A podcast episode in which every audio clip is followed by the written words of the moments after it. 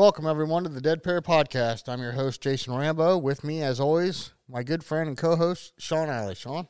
How's everybody doing today? Yeah, doing good, man. How about yourself, buddy? Excellent.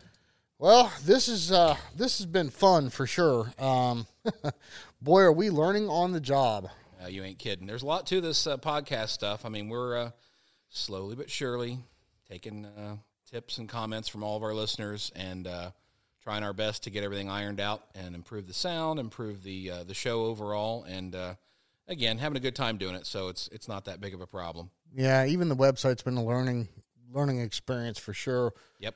Um, which, by the way, um, everybody please go and check out our website, www.thedeadpair.com. It's finally up and moving, and that's a work in progress in itself, isn't it? Yeah, we'll be uploading all of our future podcasts there first, and then we'll be trickling those on down to uh, things like SoundCloud, iTunes, Google Play, etc., uh, and try to get that all distributed to all the, the popular mediums. Yep. Well, Sean, let's move on with this episode. So, we need to start with gear. Okay, a, a, guy wants to go shoot. He shot a couple times with his buddies. He's decided this is what he wants to do.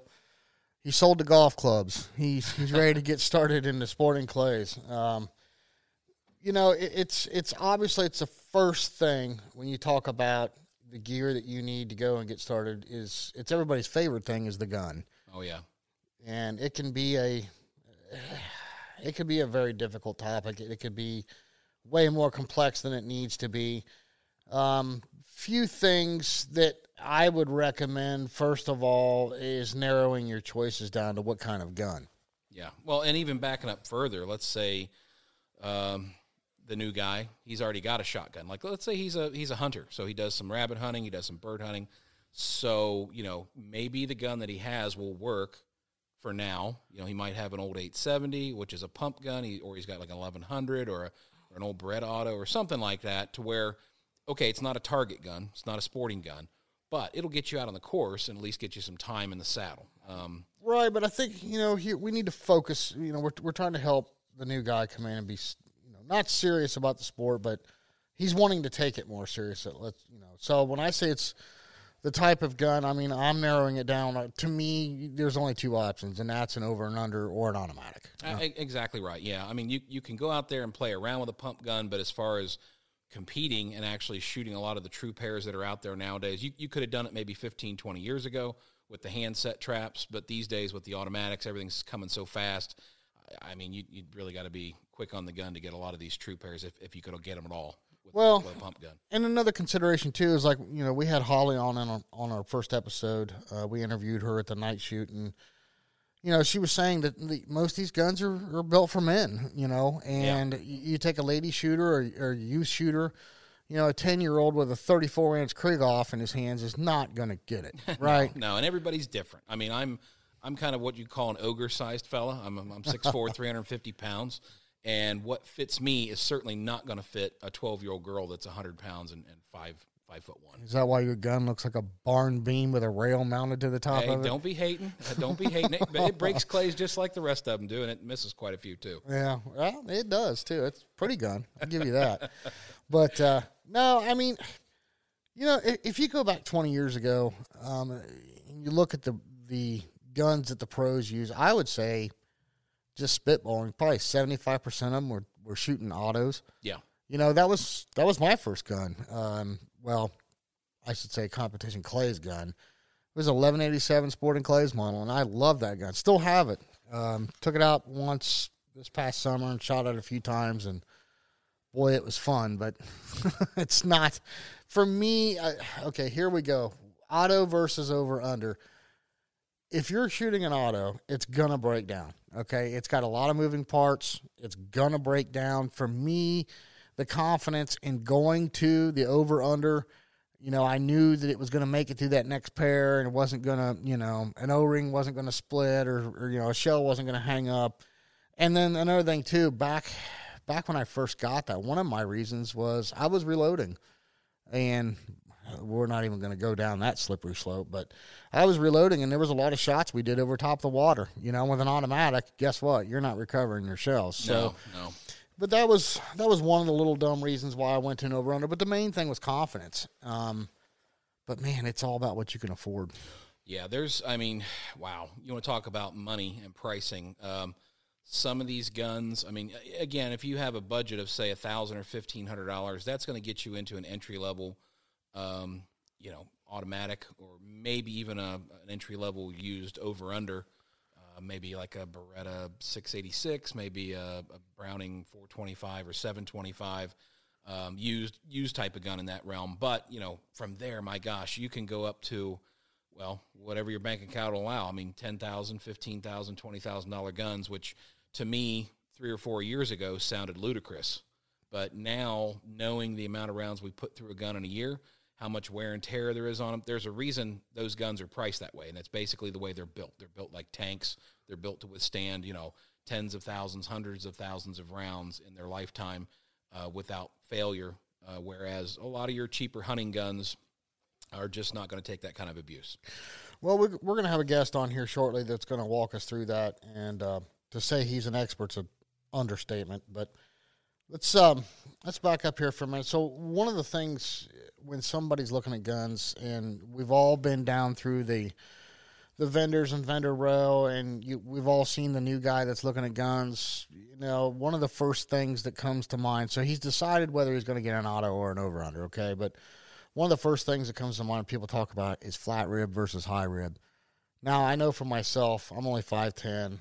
You know, I'm I don't have a long ET neck or anything, or I'm not real super tall, and I thought I had to go with a high rib. I thought, man, that's the coolest gun. I, that's what I have to have, and don't get me wrong, it was a great gun as far as what it was, but man, man, did I make a mistake. Well, gun fit is so important. Again, going back to what I said, I'm a way different person than you are. I actually do shoot a high rib. I shoot a Beretta DT11, the ACS version.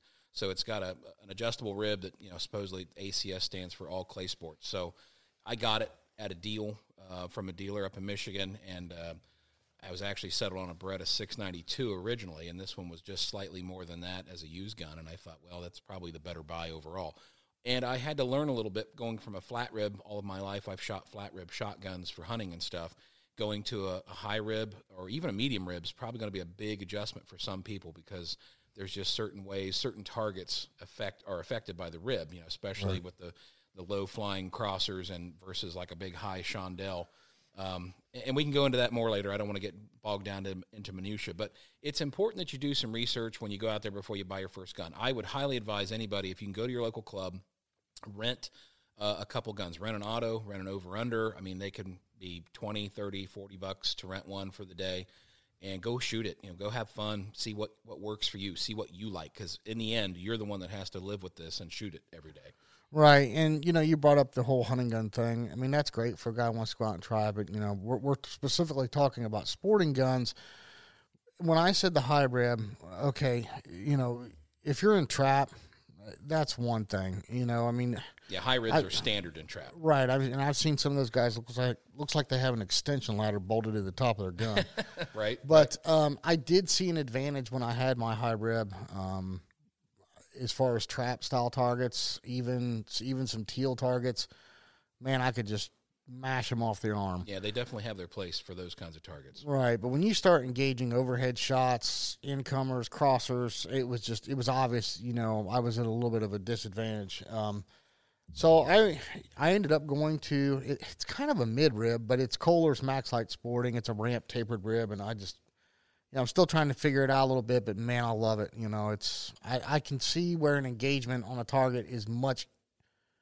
Let's just say it's much easier. Okay, you know, for me, it worked better. You, like I said, you're you got a taller stature to you. You know, it worked for you having a high rib, but I would definitely recommend to anybody that's getting into this not to go with a high rib um, unless you have some kind of a situation, you know, like you, Sean, or maybe you know you've had a neck surgery or something where you got a fused disc or something that you can't move your head down as much to the stock. That's obviously going to be something that. Uh, would warrant the high rib. Yeah, and um, I, would, um, I would agree. Most people are going to be more comfortable with the flat rib overall. There's just going to be, and if you talk to all the pros and the, the, the big name shooters, I would say probably ninety percent of them are shooting flat rib guns. Yeah. But there are there are people out there shooting the mid rib and high rib guns, and it really just is specific upon what you like and how you shoot. Right. Exactly. I mean, if you look at the the pros that have the high rib, they they have a shooting style that kind of lends itself to that. But um, the other thing is Monte Carlo stock versus a parallel comb.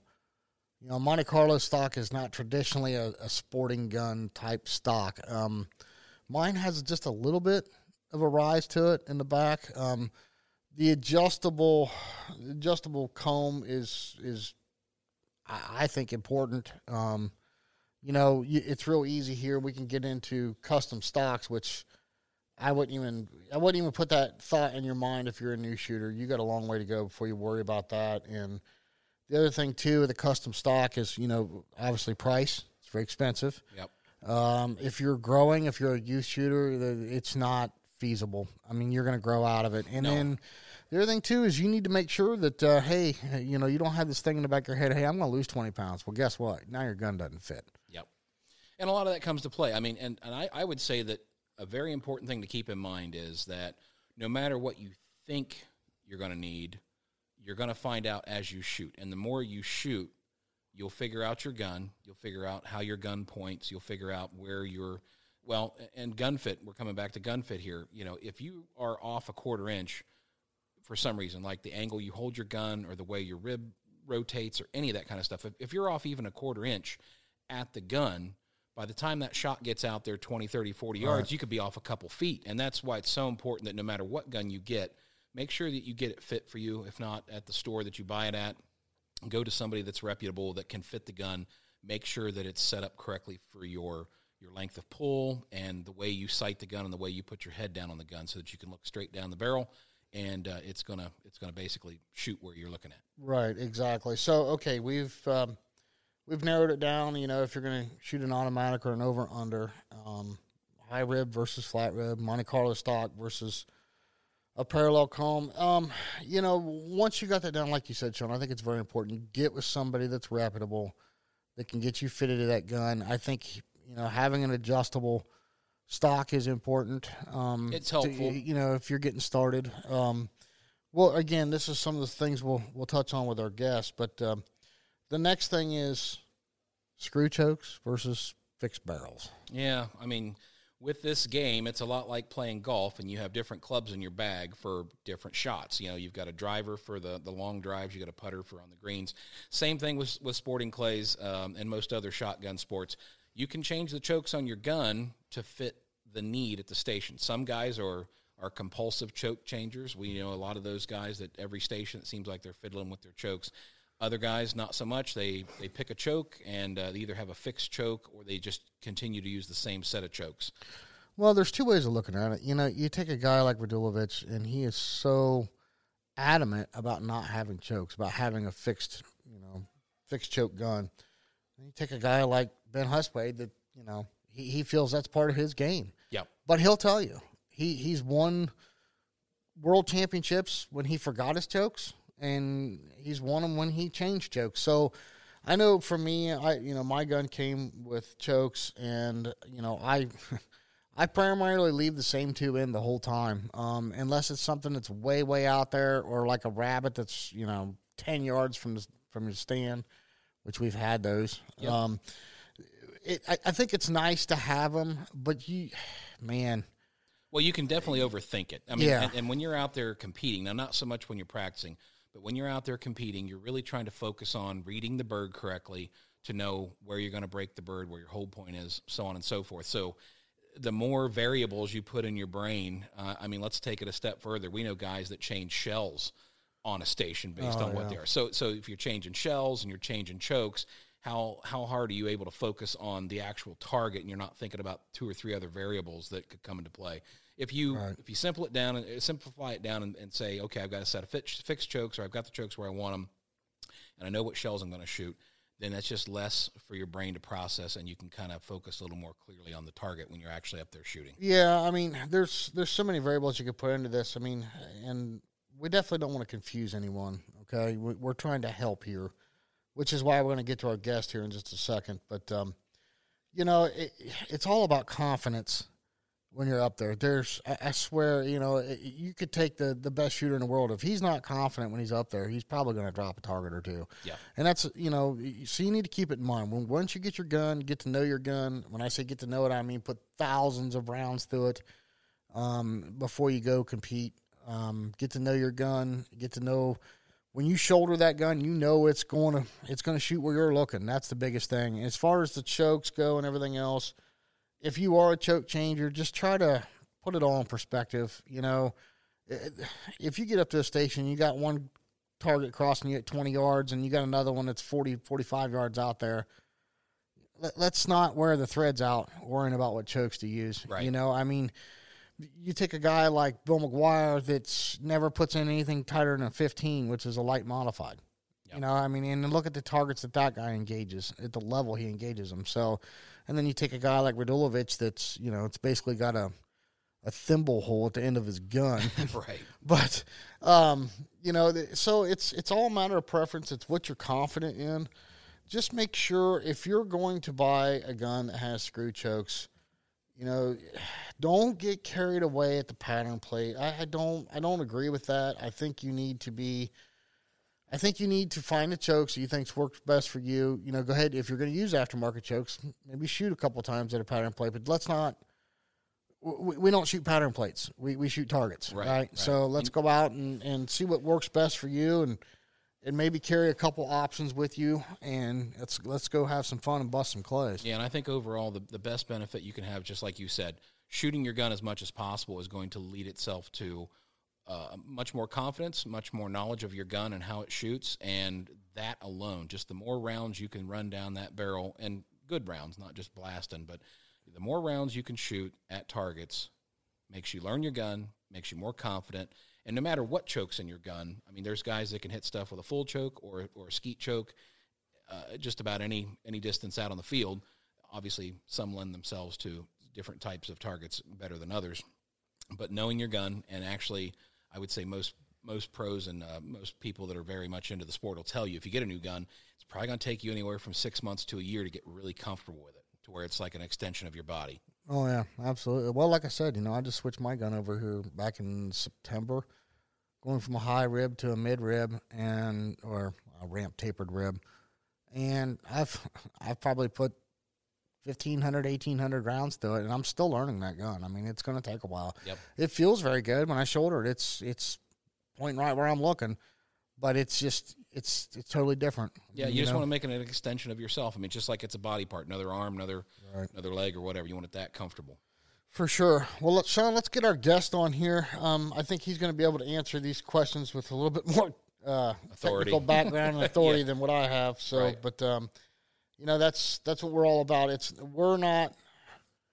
our opinions are kind of like spent shotgun holes. You know, we our focus here on on uh, the dead pair is to get guests on that are experts in their field and and let's get their opinions on some things. So, without further ado, Sean, let's get on to our guest.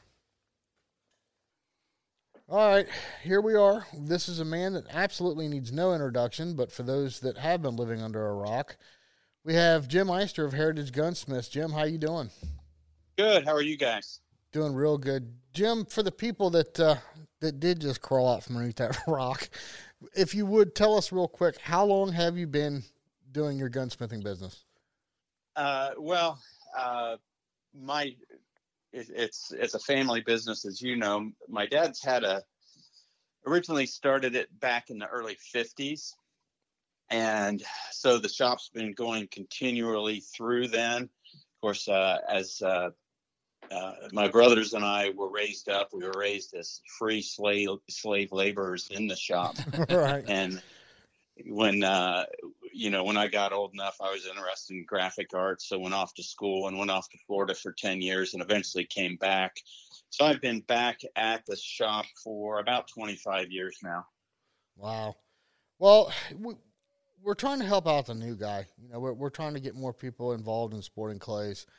Um, I know you your main focus pretty much is trap, skeet, and sporting guns. Um, we've kind of narrowed it down for sporting clays to either an automatic or an over under.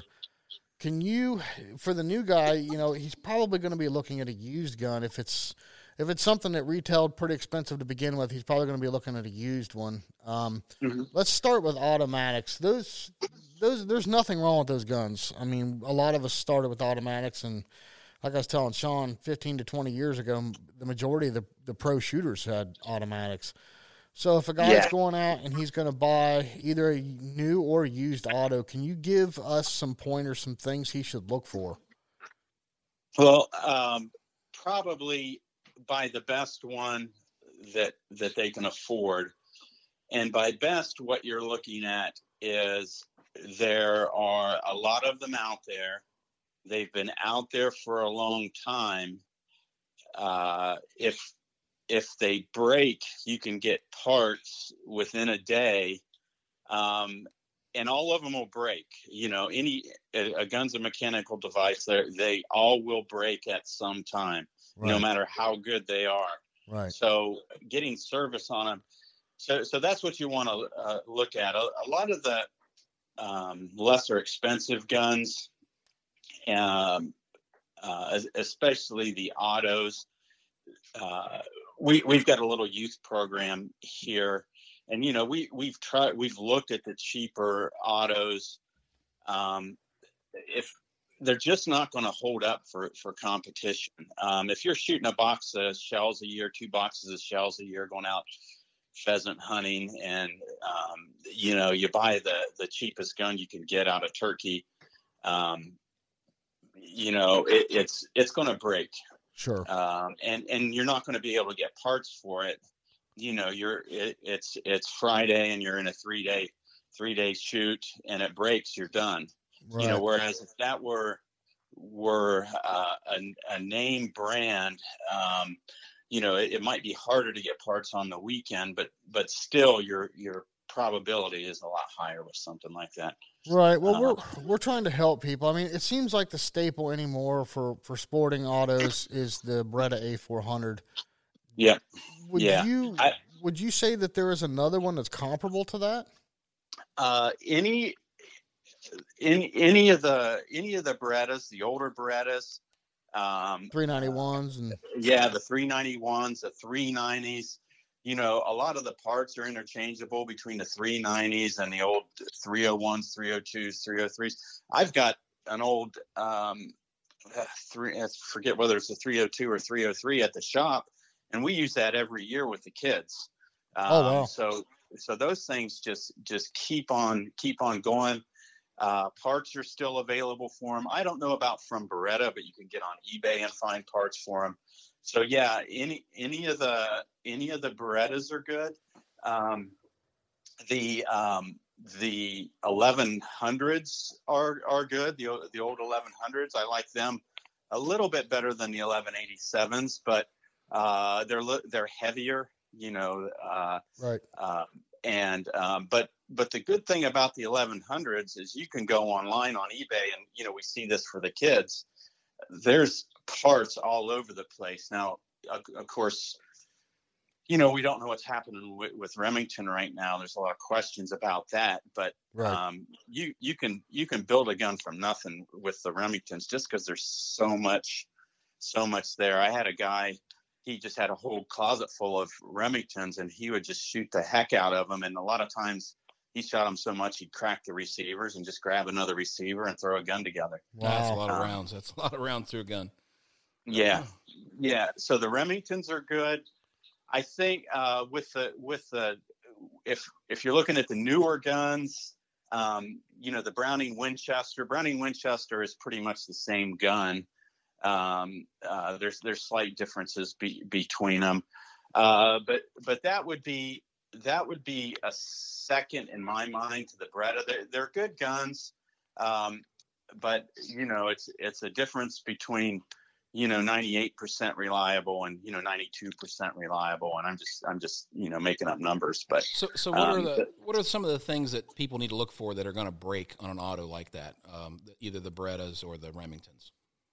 uh the the newer berettas i i don't know so much i haven't seen a, a, a- a lot break but if you're looking at an older one um, a, um the the battery spring and battery tube uh and and the the um the follower in there. A lot of times, if you're having cycling problems, you know, it's uh, and I, this is true for the the Browning Winchesters too.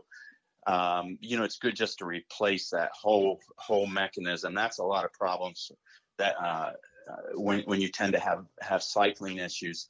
Also, um, you know, some of the older uh, Berettas would break the forks. That's the part of the bolt uh, where, where the bolt joins the uh, battery spring, uh, and they and their aftermarket titanium forks for those. Um, uh, there, uh, so so those are those are the uh, main issues with those. The Brownings, some of the Brownings,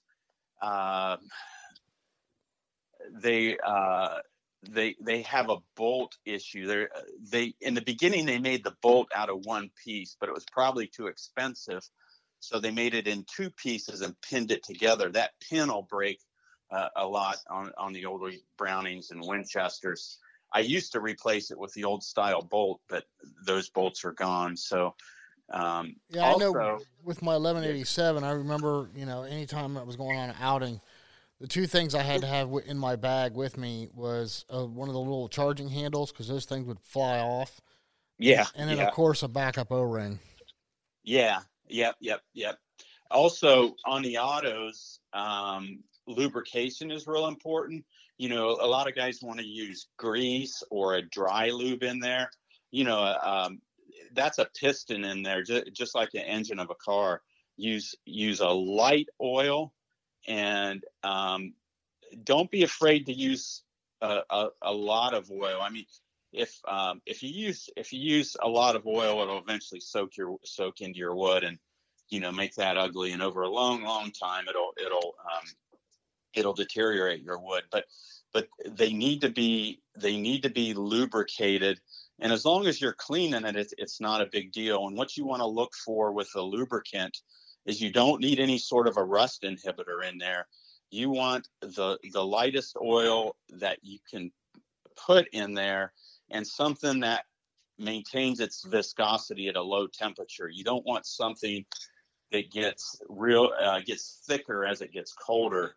Right. Um, and th- there's several out there. What what we use is I think it's a 3M product. You can you can get it anywhere. You can get it on uh, like like it's mostly industrial supply is what I should say, like like Grainger. But I think it's on um, Amazon. It's uh, called LPS number one, and it's just a, a really light oil.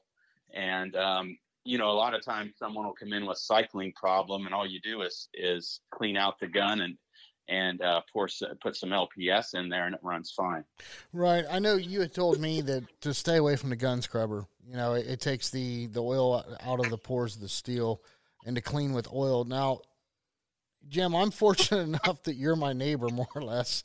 You know, I I mean, I got a world class gunsmith in my backyard, but for annual service, and, and we'll get to the over unders in a second, but for an annual mm-hmm. service for the automatics, what do you recommend? I mean, is there like a a shell count number? You know, can the guy run twenty thousand rounds, ten thousand rounds before he needs to come in and see you? Yeah, just as as long as they're running, they're you know they're they're fine. You know, an auto.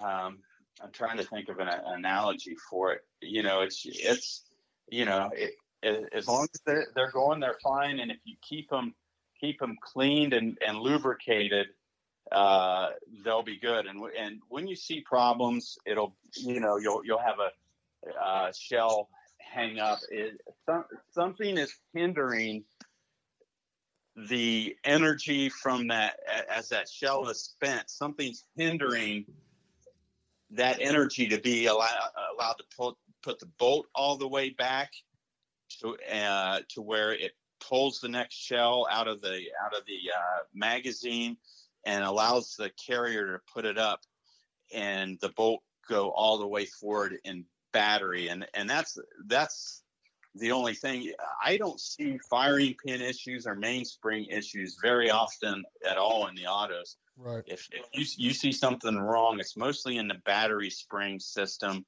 or the thing's just dirty and needs lubricated. Okay, one more question about the auto, and I don't want to get into you know shell shotgun shell technology. We could wrap up 15 episodes on that alone. Mm-hmm. But um, one of the great things about an auto is you can shoot a heavier shell, an ounce and an eighth load, or a faster load, and not have that felt recoil. However, so my question to you is, you know, um, one of our friends, she just went to an auto. She just had sol- shoulder surgery here recently, and she's shooting one ounce loads, and she still felt that even though they were in her auto, they were a little snappy. If somebody wanted to shoot a lighter, like a seven eighths ounce load, is there something you can do with the with the spring to where it can handle that load and not get hung up, still ejected okay? Yeah, um, and it's just it's just kind of testing and see see what happens. You know, you you can start taking um, um, a few coils off of that spring at a time, just to allow the that seven eighths ounce load to be able to push it all the way back. Right. So there, and the worst, you know, the the worst case scenario, you know, you've ruined a twenty dollar spring. Right. So, so yeah, you can just take a couple coils off that at a time and see. You know, the issue is, and and really, there's no reason to shoot uh, heavy loads, but the, but also um, over time, if you go back to heavy loads, you want to put a heavy uh, a factory spring back in there because you don't want that bolt slamming real hard on the on the back of the receiver like that. So Right. um, you you want to go back and take care of that. Well, I, I know her situation is a little unique with her shoulder surgery, but you know, I'm also thinking about the little guy out there. You know, eight, ten years old. Mhm. That's you know, maybe a little smaller in stature than most kids. You know, we want him to go out and have fun and break some clays too. So Yeah, and you can most um, we set up. I I try and get the little ones. You know, I, I normally at the shooting uh, club take the fifth grade and and under, and I try and get them into a 12 gauge semi as soon as I can. You know, you can get a 65 pound, you know, fourth grade girl in, into a, a 12 gauge semi if it's fit right for. And those, uh, you know, one ounce loads, you know, they take those all day. The big deal is that they're strong enough to safely handle the gun. But you can th- those little ones, man, they they get strong fast. You Yeah. can you can take a, a, a little girl who can who can barely hold it up for three shots, and you you have her do gun mounts, and you know in a in um, you know a month and a half they they can do a 200 bird event. Um, now they're going to be wasted at the end of that 200 bird event, but but you know they'll they'll they'll be able to to do it. It's it's wild how fast those kids get strong. Yeah. Well, Jim, I, I can speak from experience. My first auto was a, a Beretta 302 I bought back in the early 90s from uh, from Carl Joseph's shop here in New Albany. Um, Oh, yeah. Still have that gun. Great gun. Haven't really had any major issues with it. However, you know, at some point people want to move into something. Um, I, I know the Beretta or the uh, the automatics are a little bit more affordable for most shooters, but so the next step would be somebody that wants to go with an over under because of obviously uh, more mechanically simple, more reliable. Um, what kind of guns should they be looking at? Again, modest budget, maybe maybe around two thousand dollars at the top, or twenty twenty five hundred dollars at the tops. What kind of guns should somebody be looking at if they're looking for an over under? I would I would say the place to start with the over unders are the uh, Brownings and the uh, Berettas. Um, the uh, Brownings, any anything Citori related, uh, and you know you can pick those up uh, used a lot of times for around a you know around a thousand bucks. Um, the sh- the shorter barrels go a little bit cheaper. You know, if it's a if it's a a small a, a smaller individual, you know, a 28 inch barrel is fine, but most people are going to want to, you know, around a 30 inch barrel, and the, and the target guns tend to go a little bit more than the, the field guns. But the, the good thing about the the Brownings is is they're they're pretty bulletproof. You know, they'll need um, especially with some of the primer issues now, they'll need uh, firing pins and mainsprings, uh, you know, about every year. Uh, but if you can do that yourself, um, stick those things in there, you know, that's 30, 35 bucks a, a year maintenance and, you know, just, and they'll be fine until they need a locking block, which is, uh, which is a long way down the road. So, so, and, and the, also the thing about the Brownings is everyone has parts for those. Uh, you know, everybody online has parts for those. Um, I would guess probably within a, a 30 mile radius of my shop, I can find, you know, at least two other people that, that have parts for, for those guns. And one thing you look for when you look for a, a gun, you look for the lineage of that gun. Where, you know, where did that gun come from? And you look at the Brownings, and uh, you know that was one of the original successful over unders with with the superpose that, that was made in Belgium. And then, um, you know, in the late '60s, early '70s, they needed to make it cheaper, uh, so they pretty much just went to Japan and started uh, with Miroku uh, and uh, and and started making the Citori. And that thing's like I said, uh, some of the earlier versions were a lot different, and, and now they're starting to change things like receiver shapes, and and 725 the trigger's a little bit different. But for about 50 years, that gun's been just slowly, slowly refined, and that's what you look for in, in a gun. A gun that's been out there for a long time, and just refined over time. We were talking about the Beretta autos. Same thing about the the Beretta autos. You know, it's this it's just little changes over time to make it better and better. And, and some of those changes are to make it cheaper to manufacture too. But um, those are the guns you look for, the guns that have been around a long time. And again, I don't, I would probably on the Browning stay away from the uh, Cynergy. Um, also, uh, the Beretta over unders are affordable. The uh, the 680s uh, any of that series is affordable. Um, the um, personally, I like those better than than the newer Berettas, but a lot of people say the newer Berettas, the six the six ninety twos are good. They're, I, th- I think the 690 when they first came out, they had some issues with that with the extractors. Um, they may have solved that now, but I would I would move towards. I think the 692 is the latest one. I I'm not sure. I don't I don't know exactly. Um, but but the Berettas you can find those used all day. They're uh, relatively easy to fix if something goes wrong. Those are the two guns I would look for if, if someone.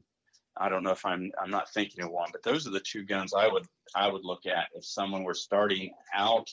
And like I said, you can find those used for around a thousand um, you can the Citoris, well, and I, th- I think the 680s too. You can you can get them new for around 2,000 too. So, you know that was that brings up something else too, Jim, that we had discussed earlier was gun fit. Um, you know, I came to you the first time I was ever fitted, and man, what a difference it made. You know, um, I can remember shooting a couple of hundred bird courses with my buddies on the weekends, just playing around, and my shoulder be black and blue. And, and let's clarify, I love meat. Okay, I don't bruise easily.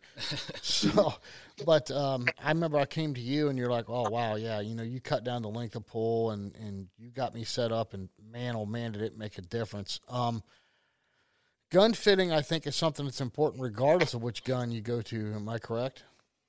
Uh, yeah, that's in fact that's after you buy the gun, that's probably the most important thing is is that you can get that gun in your shoulder and you can get over it comfortably.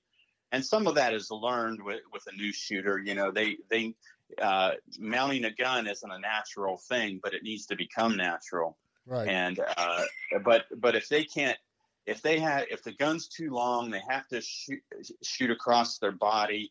You know, they they can't get you know, not completely squared to the target, but more squared up to the uh, the, the, target where um, where it's out on their deltoid, where it's hammering in, in their deltoid, or where maybe it's it's um, recoiling on the toe and, not evenly through the through the whole recoil pad. You know, those are things. It, you know, it shouldn't hurt them to shoot.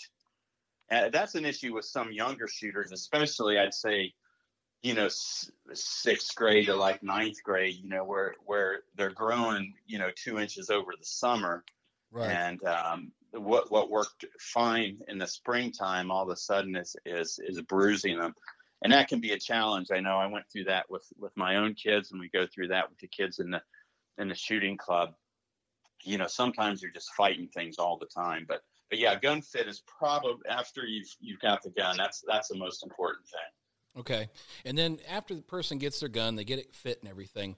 What kind of maintenance do you recommend on an over under, you know, versus an automatic? What kind of things should they be looking at? What kind of things should they be cleaning? What what what is the focus of taking care of an over under properly? Uh, a, an over under, um, uh, you you just need to uh, with a, a, a bronze or brass brush, never a steel brush or even a stainless steel brush, and either a wooden or a um, aluminum rod. Uh, first, you want to put a, a, a, mild cleaner in there. Uh, we, we, use nothing but the old Hoppe's number nine, and you can you can put that in there either right on the brush and let it sit a little bit, Hoppe's number nine won't take things out as quick as some of the newer ones, but you have to be careful if you new, use some of the newer aggressive gun cleaners. You better make sure you get them out of your barrel. We've seen pitting and things like that. Now the Beretta over and unders, they're chrome lined. Um, you're you're prob nothing's probably going to attack that chrome.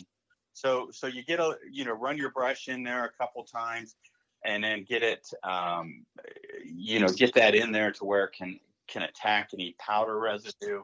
Then um, then all you need to do, you don't need any special patches.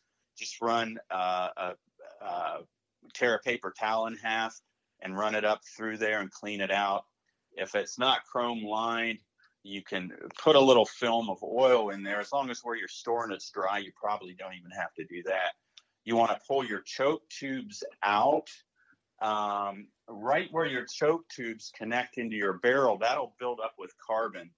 Uh, you want to get that carbon out of there. Eventually, you can blow a choke tube if that carbon builds up. Uh, mostly thin walls will tend to do that more than most factory chokes. And when you put that choke tube back in, you need to put grease on it, not oil grease, because you want to form a seal in there to where when when that shot column is going up through there that the gases can't get in into the threads there. And if if there's something as marginal in, in there the the gas could could push the it the choke away from the barrel wall and you could blow a choke that way too. It's rare but it could happen and grease will help prevent that. On the over unders what i tell people to do is is to take a little grease with them when they go to the range you want to put just a little drop of grease on the on the hinge pin. Any of the mating surfaces where the barrel go, go goes into the receiver you don't want to grease or lubricate the monoblock. Um, that's meant to be a dry fit. And if you grease it and your the fit of your monoblock is marginal it can come open when you when you shoot. It's it's not dangerous. It's just disconcerting that the gun goes off and, and flips open. So you don't want any grease on on the monoblock. And then when you're done shooting you just you want to wipe all that grease off and every every time so every time you're shooting you're re-greasing the reason you want to do that is debris can get in there and if you don't change that grease every time, you could score those surfaces. You've, you've seen guns where the inside of the receiver is scored or the outside or the, the barrel on the monoblock where it fits in the receiver or the hinge pin is scored. That's where um, uh, something something got in there, something shaved off and got between those surfaces and just ground and ground and ground. Um, then really, um, that's about it on the over unders. You don't really have to pull the stock and, and lubricate anything more than you know maybe once a year. I mean, we see some of the Brownings they uh, uh, they're they're dry and they, they work fine. I mean, you can if you want to, you can put a little oil in there, pull the stock uh, on on the Brownings and on any over under. You really need to get that stock on well. If it comes loose, it'll break. And after you've had the stock off, if you choose to do that, you know, after about 100 rounds, you need to check that stock bolt again because, again, if it comes if it comes loose, you're going to crack or break your buttstock. So Gotcha. uh, you need to be careful about that. Well, I have one more question, particularly for my gun. I uh, last time I saw you was about two years ago. I had that 687. You helped me get that fit, and uh, that was a great little gun. I had the chance to upgrade, and I went to a DT11. I found a used one off of a, a dealer up in Michigan. Now, here's my question, and I've never had this problem before with other guns, or at least it hasn't been as bad. I deal with plastic fouling all the time, and it doesn't seem to matter what shells I shoot or what brand. That DT11 just it just builds up with plastic inside, and I have the darndest time getting that stuff out of there. Do you got any tricks or tips to try to make that a little bit easier? Is it just all elbow grease and going at it? yeah, you can. You can, um, as long as you're using a, a brass or bronze brush and a, and like a wooden dowel or something like that. You can put that on a drill and really work work that forcing cone hard.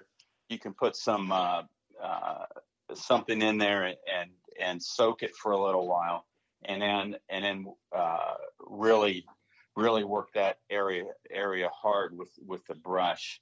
That's that's about the only way you're going to get get that out of there. Gotcha. Again, like I said, there's some solvents that'll do it. Um, I think your DT11 is probably chrome lined, uh, so uh, I, you know, you, uh, I'd still get all that solvent out, but I, I don't think it's going to attack the steel in there uh, with with the chrome lining in there. So, Gotcha. um, so yeah, just be aggressive with a with a brass or bronze brush, and again, never steel. Okay. All right. Well, that's what I've been doing. I just want to make sure I could see if there's a cheap way or easy way to save my shoulder. Yeah, there you go. Well, Jim, this has been awesome, man. I I think we've we've got some good information out here for people to get started. Um, if they have a maintenance issue or maybe they need some barrel work done or something, can you give everybody your website, maybe a phone number where they can get a hold of you? Yeah, the website is uh, simply uh, jim at jimeyster.com. Oh, I'm sorry, it's uh, jimeyster.com. Jim at jimeyster.com is is the email, and it's um, J I M E Y S T E R. Um, the, the phone number to the shop is uh, 740-625-6131. Uh, prob- probably calling is is the best way. Um, and uh, if if I can't, an- normally there's if sometimes I'm the only one at the shop, but uh, if, if I'm not there, someone else may answer, and if I'm busy, they'll take a message, and I'll get back to you um, within a day or two. Um, if you email me, it, it might take longer if I'm real busy. Um, uh, emails kind of tough some some days because I feel like I got to write three pages. So, uh, but but it probably calling is is best and email second best. Gotcha. Awesome, Jim. Thank you very much, man. We really appreciate this. Yeah. Thanks for visiting us on the Dead Pair. We really Yep. appreciate your input. Yeah, no problem, guys. Thanks a lot. Thanks, Jim. All right. Take care. Bye. So you know, Sean, a, a friend of ours. Um, I, I don't want to say his name. I don't want to pick on him, but uh, he ran out and bought one of these. Okay, here we go. It's a five hundred dollar gun over under. That he bought from Cabela's, and I told him, I said, you know, I, I really wish you would have talked to me before you went and did that. And he's like, why is that? And I said, well, you know, I'm no expert on guns, but you just bought a gun that when it breaks or something goes wrong with it, you throw it in the trash can. You know, what, what are you talking about? I said, well, first of all, you can't get parts for that thing. They have to be custom made. Okay. And second of all, if you would have just ho- held on and saved your money, you know, back when I was going from the auto to the over under, I really couldn't, I, I, could afford it, but I couldn't afford it. And I ended up, you were with me, I think, Sean. Yeah. Um, we went to a local gun shop here that had the gun I wanted, and they had six months, same as cash financing. And I, I don't recommend anybody go out and get a big loan for a gun. That's not my point. But um, it was an option for me, and I'm glad I did it because I ended up with a good, reliable over under. And you know, here he's got this thing that, you know, it was money spent in the wrong direction. The gun doesn't fit him. It kicks the crap out of him. You know, um, it's not going to hold up to the volume of shooting that, that you're going to do when you're shooting sporting clays. You know, if you say, well, I'm only going to shoot, you know, five tournaments this year, it's only 500 rounds. Well, if you're doing this correctly, you should be putting in three to four times the amount of practice rounds that you are, you know, shotgun shells that you are at a tournament. So, Yeah, and if I can make a point, I mean, put it in this light. So you got a guy that wants to buy a lawnmower, okay? And there's a big price difference between what you're going to go buy at a big box store like a like a Home Depot or a Lowe's, you know, a Troy-Bilt or a Snapper or maybe not Snapper, but you know, one of the one of the the Black and Decker type uh, mowers that they have at all those places versus going and buying like a Kubota or a John Deere or something like that. Because the reason you buy a Kubota or a John Deere is that 10 years, 20 years down the road, they're probably still going to make parts for that mower that you can go get in, case something breaks. Right. The cheaper the cheaper uh, riding tractors and stuff like that, they're basically throwaway items. You you use them for you know three, four, five years, and then they start breaking and things start going wrong on them, and then you're thrown away. Well, the same thing with that shotgun. So yes, if you don't have the money, you know, obviously get whatever you can afford. We're not trying to tell you that you have to spend thousands and thousands and thousands of dollars, but if you can hold off and wait, the gun you buy for maybe 1200 or 1500 bucks could last you the rest of your life if you take care of it versus spending 5 or 600 dollars on a cheaper gun only to find out that, you know, after 3 or 4 years of shooting, you're basically going to have to throw it in the trash and go buy something else. So right. it's your choice. You know, spend it now or spend it later. Right. Well, and another thing too is maintenance on your gun. You know, all, all these guns come with manuals. You know, and if you're like me, you, you, take something new out of the box. The manual's just something you throw in a trash can, right? yeah. But if you uh, if you take the time to read it, it tells you where every single good lubricate well, not good, but necessary lubrication point is on the gun, what kind of oil to, or grease to use, and that was something that you know Jim Eyster told me a long time ago. Is man, just quit using gun scrubber. And I'm like, what do you mean? He said, the, you know, the the metal is porous, and that oil will actually soak into those pores. And if you're using gun scrubber, you're taking that out every time. I said, okay, how am I? He said, you clean with oil. And there are really good oils out there. And, and look, this show is not sponsored by anybody. I'll tell you right now, I use QMax, and I absolutely love their products. Um, you know, I use a really good grease. I stuck stuck with the same exact grease that came with the gun. Um, it's really good grease. It's one of the best ones out there. Making sure if you do have screw in chokes, making sure you take them out every, I'd say every two three hundred rounds. You know, when you're done shooting for a day, take them out, get them clean, get the threads clean. Make sure you put good choke tube grease back on them, get them back in. Um, swabbing the barrels, that's important. Um, yeah, know, especially with the plastic fouling. I mean, I, I know that my DT11 has probably been the worst gun as far as plastic fouling goes, and it really doesn't matter what shell. I mean, I've had all kinds of other shotguns, and I've never had the issue with the plastic fouling, and it really is a bear to get it scrubbed out of the barrel at times. Yeah, getting that brass brush down through there with the with the proper oil on it, and um, getting it swabbed back out. That's important, you know. But there's here we go again. You know, between automatics and over unders, there's so many different lubrication points, but it's important that you keep your gun clean, keep it keep it oiled, keep it greased. I mean, it's just look, it's no different than your car. Right. If you it's, drive it's your car down the road and you don't ever change the oil, that thing's not going to make it to 100,000 miles. Exactly. Exactly. So it, it's the same thing, and, and I see too many people look past that, man. I've seen people come to the club, the outside of their guns all shiny and clean. They open it up, and it's like, oh my god, have you ever cleaned that thing? Yeah. yeah. You know, and then they wonder why it doesn't go off. Right. You know, why a firing pin's hanging up or something. So, I mean, use some common sense. Um, pick your favorite oil, or go with something that your local gunsmith recommends. But um, make sure you keep it clean. It's gonna it's gonna pay dividends in the long run. Exactly. I think we gave him the basics. Yep. That he needs to get started with. Um, and you know, if we have missed something, if if somebody wants to, you know, maybe give their opinion on or whatever, we're on Facebook um, under the Dead Pair Podcast. Uh, go to the website, thedeadpair.com. Um, drop us a line. You can go to the website, and hit the contact button. Um, shoot us an email. We we'd love to talk to people. We love getting good information out to help people. Yeah, and I mean, and and also depending on where you're at in the country. I mean, obviously Jim is local to us, and he's well known and respected. That's why we uh, wanted to get his opinion on on starter guns for people that are getting into the sport. But obviously, there's going to be great other uh, gunsmiths in your area and your state that you should be able to rely on. Um, right. Not everybody's going to come to Jim if they're living in Florida or Texas.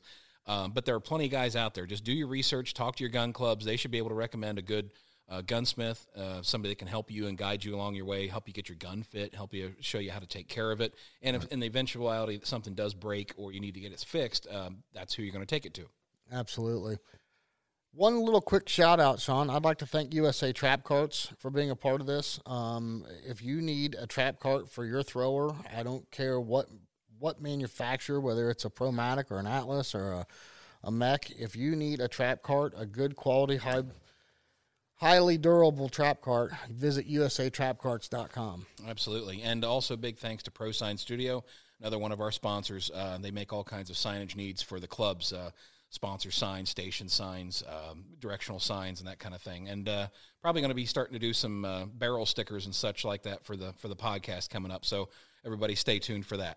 Yeah, you just you just threw a little teaser out there. You want to tell them about t-shirts and hats coming in the near future? Yeah, we're working on some designs right now for T-shirts and hats. Um, trying to get everything up off the ground. Obviously, this is a huge undertaking with all the different angles that we've uh, had to go into with all the social media, the website, the just the podcast, learning how to do the podcast and mixing down the sound. Uh, we're getting better and better at it, episode by episode, and uh, but hopefully we'll get some uh, some shirts, some hats, and some other swag out there that you guys can get off our website soon. Uh, just kind of be on the lookout for that as well. Yeah, well, I- I'm thankful that you work with computers every day because I feel like Fred Flintstone with half this technology we deal with. But uh, Uh, you got to be good at what you're good at. right, right, exactly. Well, Sean, this is the first ser- first of a series for gear. Um, we've just covered the gun. Yeah. The next one, we're going to go into some some optics, some shooting glasses. We're going to have a really cool guest on. Uh, he's an eye doctor, um, and he's going to help us out with not only prescriptions but what to look for in a quality protective lens. Uh, we're going to discuss colors, um, frames, you name it. It's going to be very very interesting. Yeah, and we've also got a lot of other episodes coming up. We've got planned for everything from choke tubes to shooting vests to um, ear protection, uh, shotgun shells. I mean, we're going to have as much information as we can possibly get out there for the new shooter to hopefully help steer them in the right direction and not spend a ton of money the wrong way. Um, And that's that's what our whole goal about this uh, podcast is. Yep, yep. You and I, you and I made those mistakes. Yeah, we did it early on, and boy, it would have been nice to have something like this back in the day to help uh, not spend that money uh, ex- unless it was the right thing to do. right, right, exactly. Well, we're going to have some entertaining episodes in between here and there, but um, we'll we'll definitely notate it on the website that this is part of the Gear series. Um, this is episode one of the Gear series, the gun, and then we'll number them accordingly. Um, like I said, we got some we got some really cool guests coming on. Um, some very um, influential people of the sport. Um, it's they're going to be entertaining, and I think somebody's going to get everybody's going to get a little something out of them. Yeah. Looking forward to the new episodes of the Dead Pair podcast, and we hope you all come back and join us again. Thanks, Sean.